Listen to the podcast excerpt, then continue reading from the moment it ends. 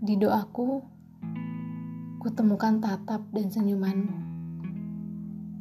Mengingatkanku pada hari di mana aku selalu ingin mendikte namamu pada Tuhan.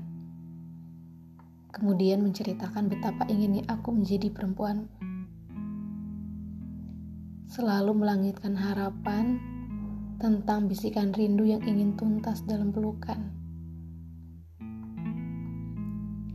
Semoga tersemogakan.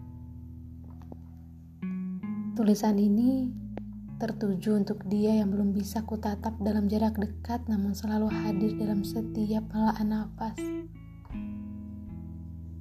Tentang deretan tanya yang menumpuk bagi arsip di atas meja.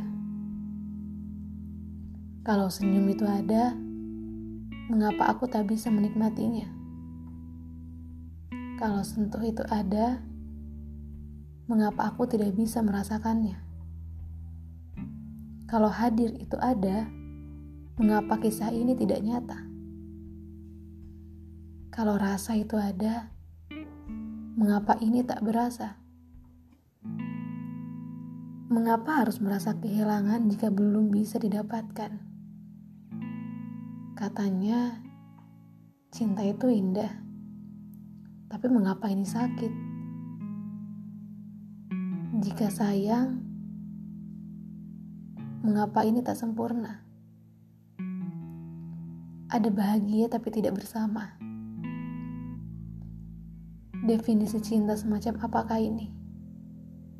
Dekat tapi tak terikat, ada seakan tiada. Semua ini bentuk dari kesalahan diriku. Aku tak pernah berlapang dada untuk menyadari bahwa ternyata hadirnya selama ini sebatas singgah bukan sungguh. Lalu, pantaskah diriku menanggung derita sendirian? Haruskah aku merasa dentuman amarah menumpahkan segala kesal pada jilid-jilid buku? Hingga tulisan-tulisanku hanya berisi catatan luka hati.